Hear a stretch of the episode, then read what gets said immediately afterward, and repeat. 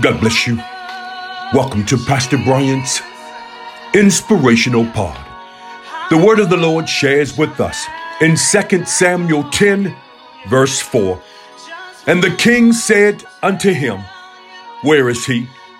And Ziba said unto the king, Behold, he is in the house of Micah, the son of Ammiel, in Lodebar. Those of us that are familiar with this story, we know that King David wants to show kindness to the house of Saul. He inquires as to whether or not there are any relatives left. And Jonathan has a son that is lame.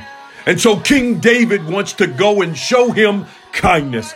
Look, I've come to share with you on today that scholars agree that the word Lodebar could be equivalent to ghetto. It means a low place.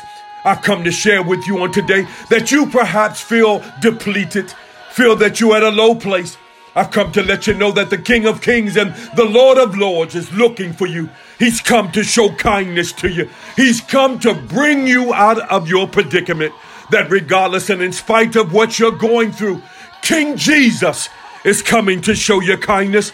I want to encourage you on today that regardless and in spite of what you're dealing with, regardless of what you're going through, Hang on in there.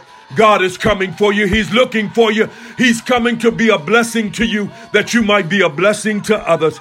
Regardless of where you are, you might be in Lodebar, but God's coming to rescue you. God bless you. Until next time, I'm in His service.